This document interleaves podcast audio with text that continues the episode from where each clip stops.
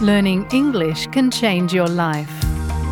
Did you know that you can improve your English and learn about Australian culture at the same time? With the SBS Learn English podcast, you'll become more confident using Australian expressions in your everyday life. Each episode is around 10 minutes long, so they are easy to fit into your day. You'll love learning English with SBS Learn English. Listen wherever you get your podcasts.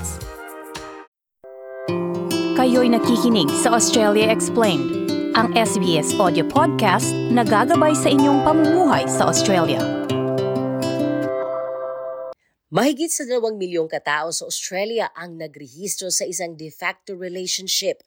Ayon yan sa pinakabagong census. Ngunit ang tanong, ano nga ba ang isang de facto relationship at kailan ito kinilala ng batas? Ang kahulugan ng de facto relationship ay malawak na inilalarawan sa Family Law Act bilang dalawang tao na pareho o magkaibang kasarian na naninirahan sa isang tahanan. Ang proseso at mga kinakailangan para kilalanin ang iyong relasyon bilang de facto ay depende sa iyong estado o teritoryo ng tirahan. Halimbawa sa South Australia, ang mga de facto relationships ay nirehistro sa ilalim ng Relationship Register Act 2016. Kapag nirehistro na ito, nagbibigay ito ng otomatikong pagkilala ng batas kahit saan sa Australia. Binigyang diin ni Nicole Evans, isang abogado sa Sydney na expert sa family law. Ang ilan sa mga benepisyo ng pagpaparehistro ng iyong de facto relationship.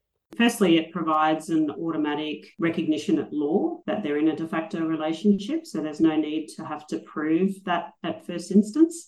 That might assist people who are trying to get visas in the event the partner passes away. It also may affect them from an estate perspective to show that they were in a de facto relationship. For medical purposes, for next of kin, if decisions need to be made, Ipinaliwanag din ito na ang pagpaparehistro ng isang de facto relationship ay may kaugnayan din mula sa isang legal parenting perspective, lalo na para sa mga magkapareho ang kasarian o same-sex couples. particularly for women. The Family Law Act requires for the non birth mother to be recognised as the other legal parent. It means that both parties have to have been in a de facto relationship at the time of conception of the child. So, registering of a de facto relationship provides that automatic legal status. Kung maghihiwalay at ang relasyon ay hindi rehistrado at hahantong sa pagsasampa ng kaso sa korte para sa hatian ng ari-arian o partner maintenance. Maraming mga kadahilanan ang iniuugnay upang malaman kung mayroon talagang de facto relationship. Kabilang sa mga kadahilanan ang tagal ng relasyon, ang public reputation, kung may mga joint accounts, ang pagkakaroon ng isang sexual relationship, at kung ang magkasintahan ay naninirahan ng magkasama. Subalit binigyang diin ito na ang criteria ng korte ay nakadepende sa partikular na mga kaso at gusto din itong ituwid ang maraming maling kuro-kuro tungkol sa kung ano ang kinikilala bilang de facto relationship. A lot of people think that you have to be in a relationship for two years to be de facto. That's not true. A lot of people think if you're in a de facto relationship after two years, you're suddenly entitled to 50% of the other person's assets. Again, that's not true. So, yeah, a lot of people think you have to be living together as well to be in a de facto relationship, which is not true. There's case law that says you can be in a de facto relationship but live in separate houses. Ipinaliwanag ni Damian Greer, isang abogado mula sa Brisbane na expert din ng family law. Mayroon pang kaso na kinilala ng batas ang isang de facto couple, kahit na ang isa sa kanila ay legal na kasal sa iba. It doesn't happen very frequently. It is more the case of where you have people who have been married but never divorced, and then they move into a de facto relationship.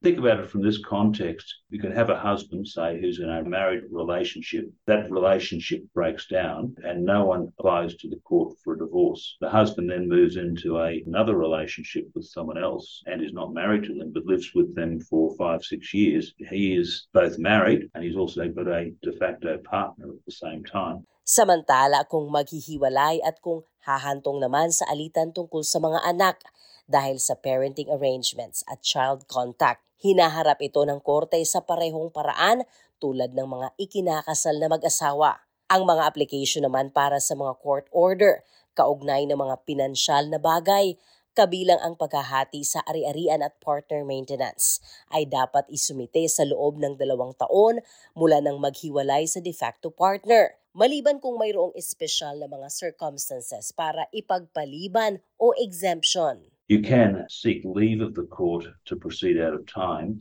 but uh, there are other issues that you then have to address, and it's much more complicated. And so it really is a very good idea to bring an application within the two year period. Sa kabilang banda, dapat magkasundo ang mga dating mag-partner sa isang mutual agreement, ngunit dapat din nilang tiyakin na ang kasunduang ito ay legal at tama. The really important thing is it must be properly documented. And the two ways of documenting it are either asking the court to make orders by consent resolving financial matters, or you can enter into a financial agreement.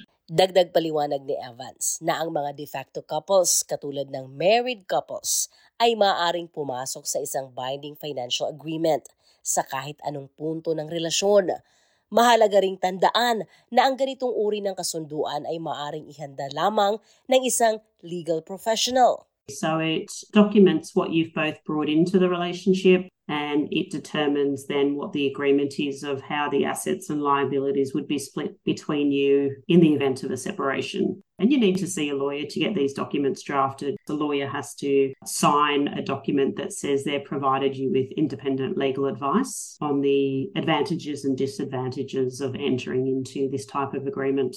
Ang mga de facto couples na naghihiwalay ay maaari ring maka-access sa mediation services upang magkasundo tungkol sa mga bata at sa pera o finances. Sinasabi ni Fiona Bennett, isang counselor sa Relationships Australia, Western Australia, na ang mediation ay makakatulong sa dalawang partido na magkaroon ng isang kasunduan na makatarungan at patas sa kanilang dalawa habang hindi nakikarried away sa kanilang emosyon. Tandaan, ang proseso ng mediation ay voluntaryo kapag ang isang partido dito ay nag-initiate o nagsimula. Ang mediation service na ang makikipag-ugnay sa ibang tao o ibang partido upang tanungin kung sila ay handang mag-participate. Pinapaunawa ni Bennett kung ang parehong partido ay pumayag na magpatuloy. Kasunod ng prosesong ito ang screening upang maunawaan ang history ng relasyon, kabilang ang anumang mga risk factors o panganib.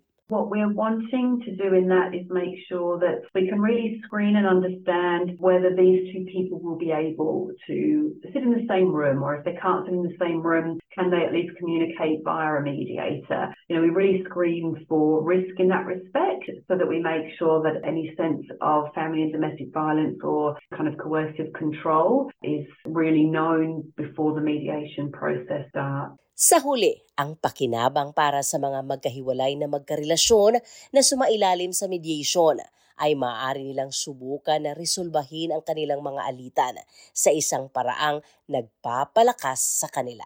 If you start in court, it becomes by default a very adversarial and argumentative process. Whereas if you're coming through mediation, you're finding out what you are able to see from the other one's point of view. It provides education along the way so that actually, you know, people feel equipped to handle the situation themselves rather than just sitting back and being told what to do. Ang ulat na ito ay binuo ni Zoe Thumaido na isinalin sa ating wika.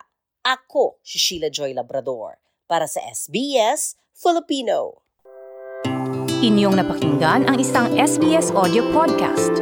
Para sa iba pang nilalaman ng Australia Explained, bisitahin ang sbs.com.au slash Australia Explained.